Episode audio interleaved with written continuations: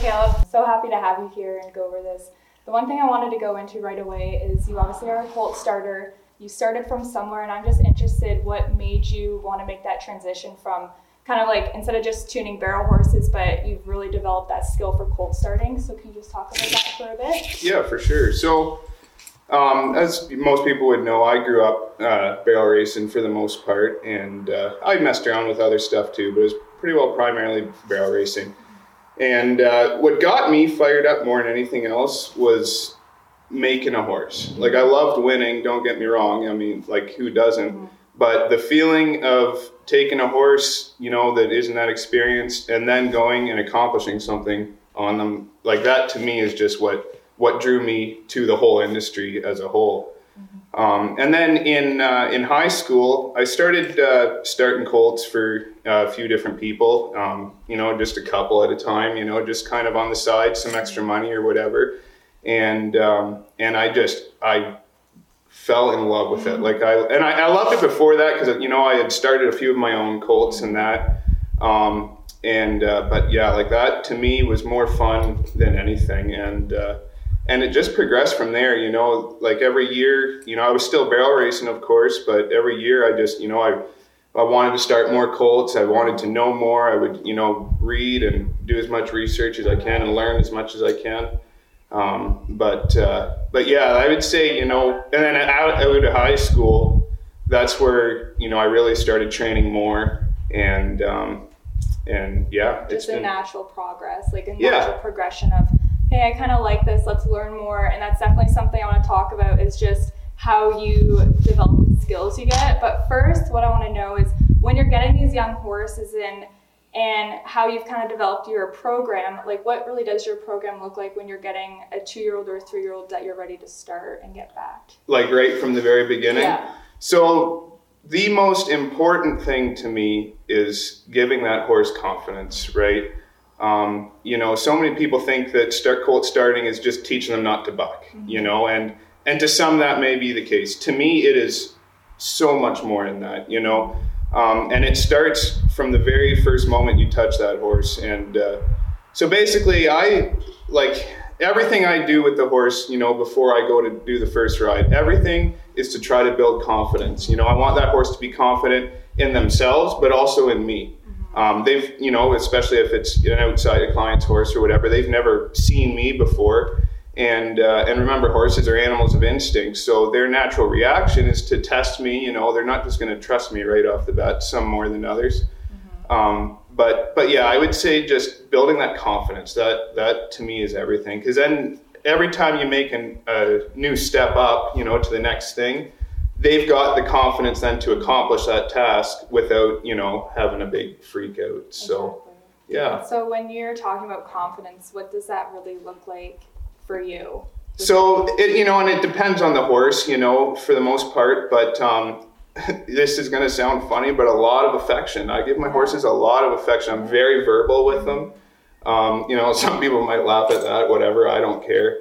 It's you know, I a lot of affection. So you know, I'll like before I ever even bring them out of their stall, I'll go in there and I'll pet on them. You know, I'll rub them all over, pick their feet up, talk to them. You know, just get them used to my presence you know, and then from there we'll, you know, once I feel that they've kind of got me figured out just a little bit, then we'll go to the round pen and um, again, it depends, you know, on the, those that horse, that particular horse's habits. But I'll, you know, usually I'll go to lunge them right away, just um, get them out of that reactive state of mind into the thinking state of mind. So they're, I want them starting to think about me, you know, watching me. Um, and I would say like the first thing I'll try and teach them is, you know, when I'm free lunging them, I want them to face up. Mm-hmm. So when I draw them back into me, mm-hmm. I want them. I don't want them just to stop or keep going or turn the other way. I want them to, you know, I want to draw them to me. I want them to face me, and uh, and you know, it, those are like the most basic foundations, I think.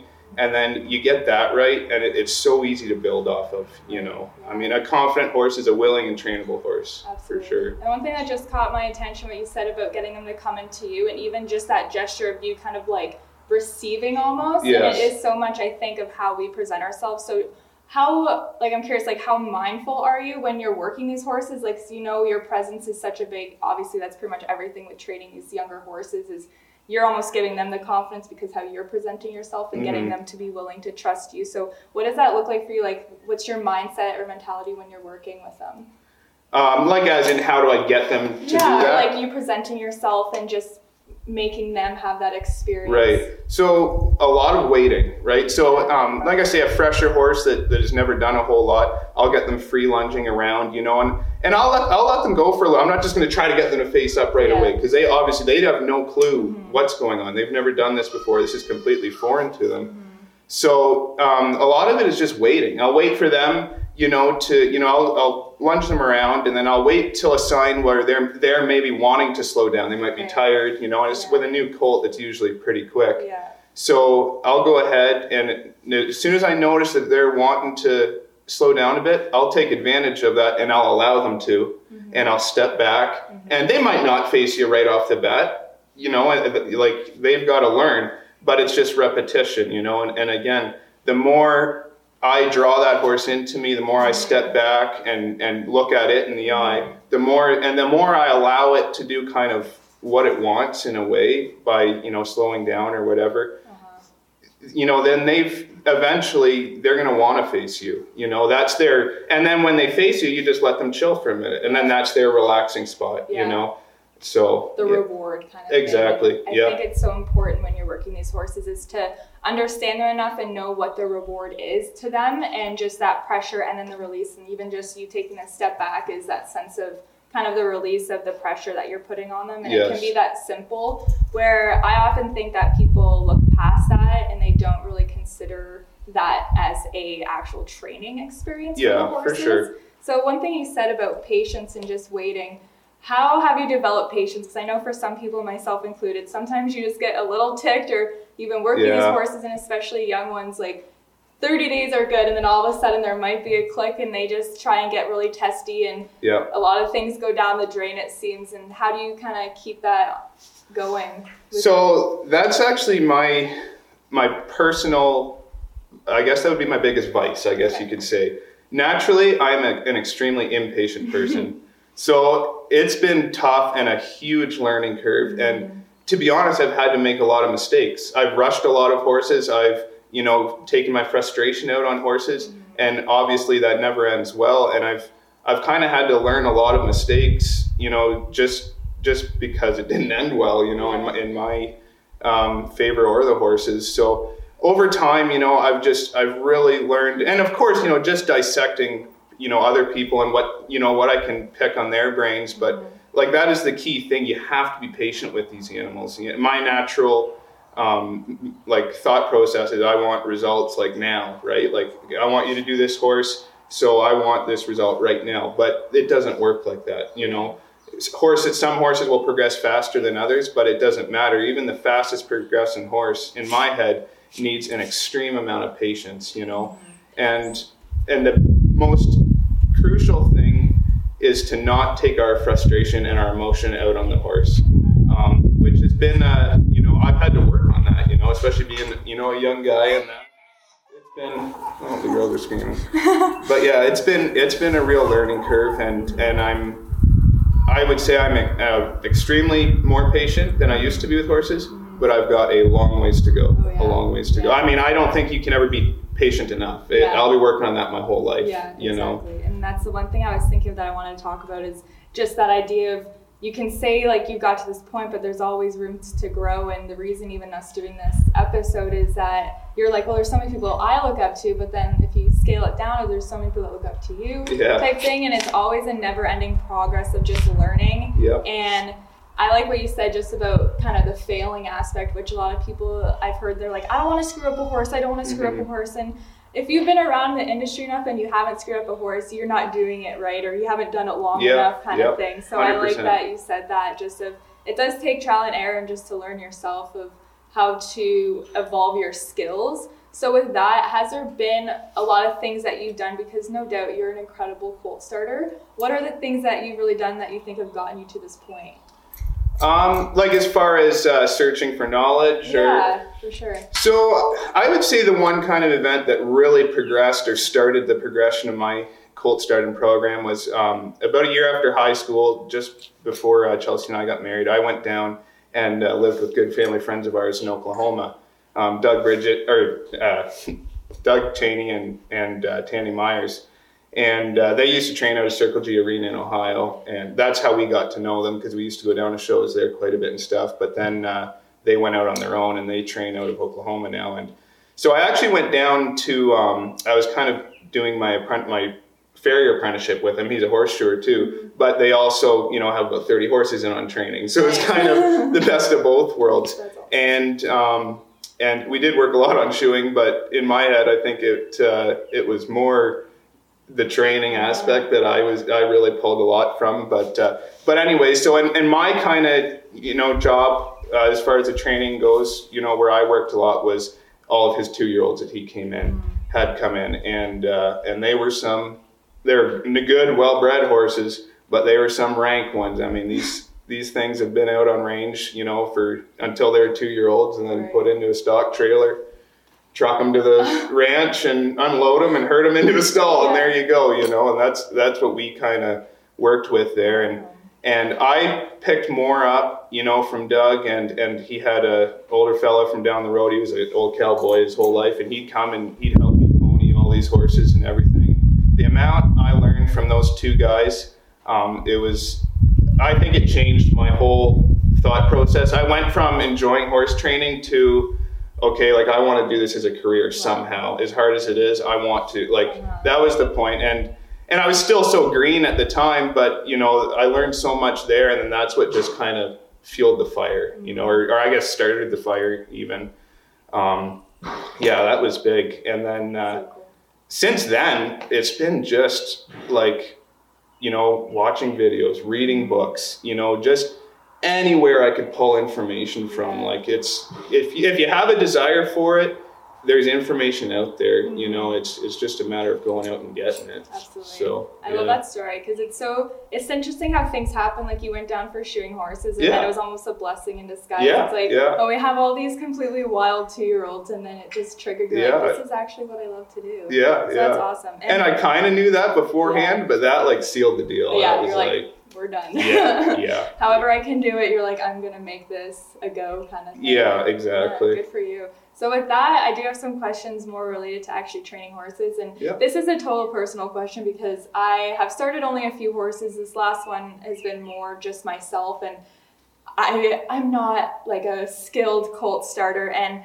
I actually personally struggle with the timing of things. Of when you're on a green horse, you don't know if it's you, if the horse is just being really testy or if the horse really simply doesn't know. So can you break that up a little bit of your process? Let's say if you feel a horse that's being testy, how do you establish if it's either testy, it's you, or it just simply doesn't understand? For sure. That's a great question. And and I think, you know, everyone's kind of always trying to find the perfect answer to that, you know.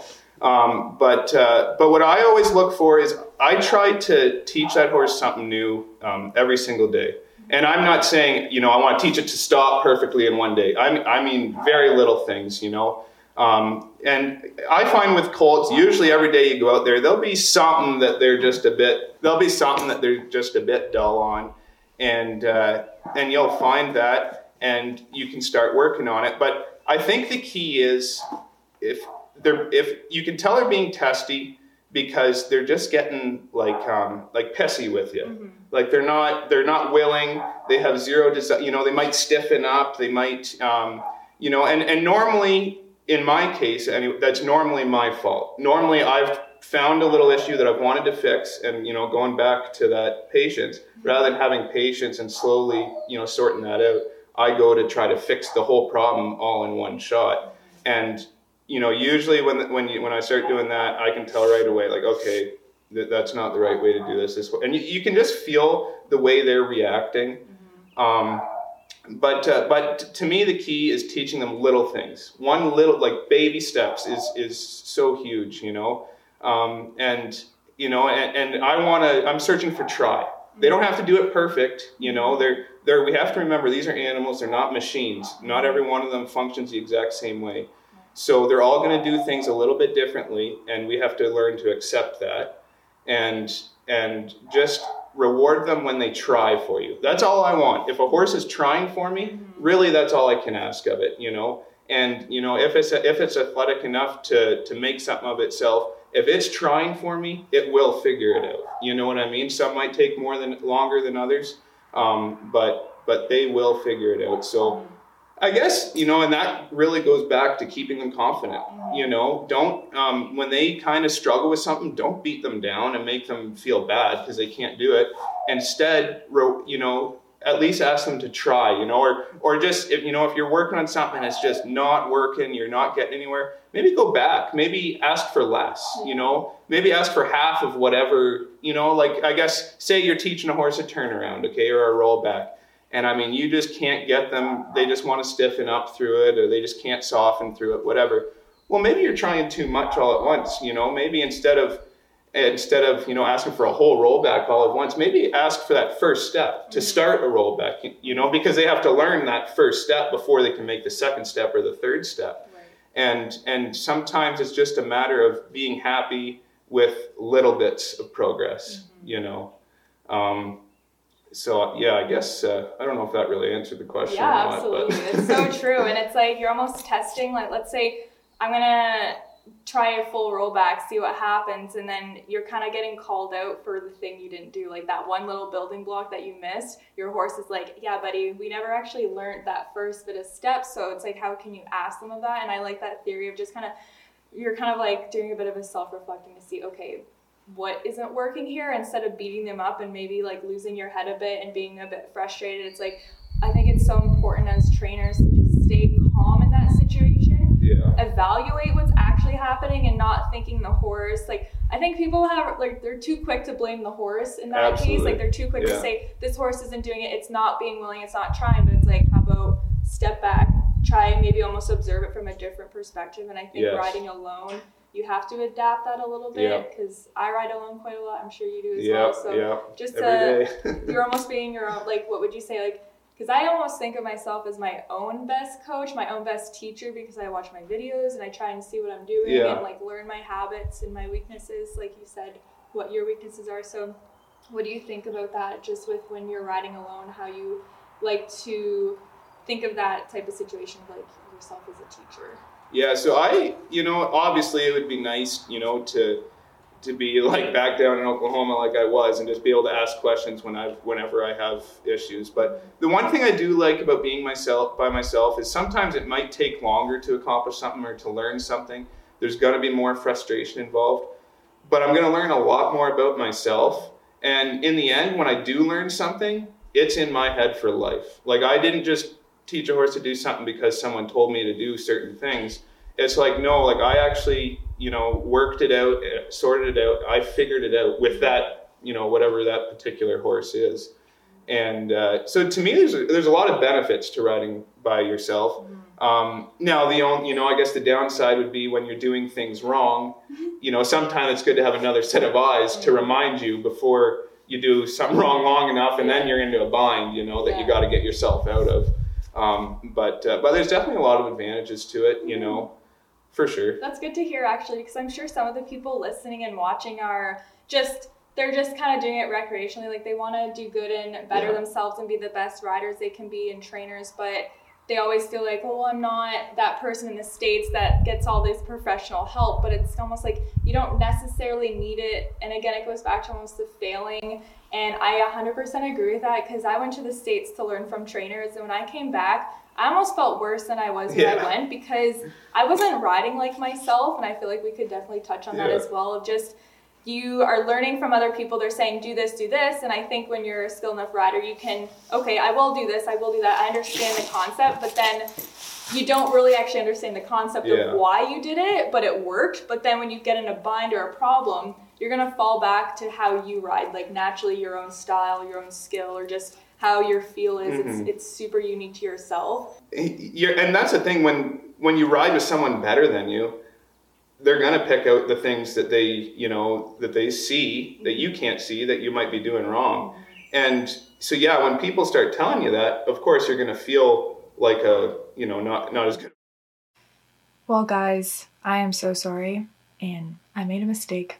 I'm only human, okay? But half the episode that me and Caleb did did not get recorded because I did not delete my full memory card. So I plan on going to see Caleb again really soon, so we're gonna do a part two of this interview we talked a lot about a lot of stuff after this point, about just our own writing style, a bunch of other things. So, actually, this is a very unique opportunity for you to decide if you have any questions that you want me to ask Caleb for when I see him next. So, all these questions were just kind of things I wanted to know, but now you get a chance to ask questions yourself. So, if you have a question that you want to ask Caleb Klingon, Colt Starter, Barrel Racer, amazing trainer, please let me know. You can send me a message, put in the comments below, follow me on Instagram, give me a DM with any questions that you'd have for Caleb and his journey and process of working horses. And just if you have a question about his life, ask, let me know what it is, and I'll uh, be sure to try and ask him when we do our next interview. So Again, my bad, but I appreciate you watching this far. Please subscribe to not miss a video. I do have some training videos he actually did for me, which was super awesome. I'm gonna upload those on YouTube soon, so if you wanna watch those, please subscribe to never miss one. We went over the fundamentals of barrel racing as well as colt starting. So it's pretty cool. He rode one of our colts. We have a two year old at his place right now. And so he rode Jamie around, Red Jamie Fraser. If you know, let me know in the comments if you understand that name. He's a redhead and super cute, so it was fitting. But if you uh, wanted to watch that, it's pretty informative, really awesome to see. So uh, subscribe, like, comment, share, all those interesting things you can do on YouTube. And uh, we will talk soon. Thank you for watching, and bye for now.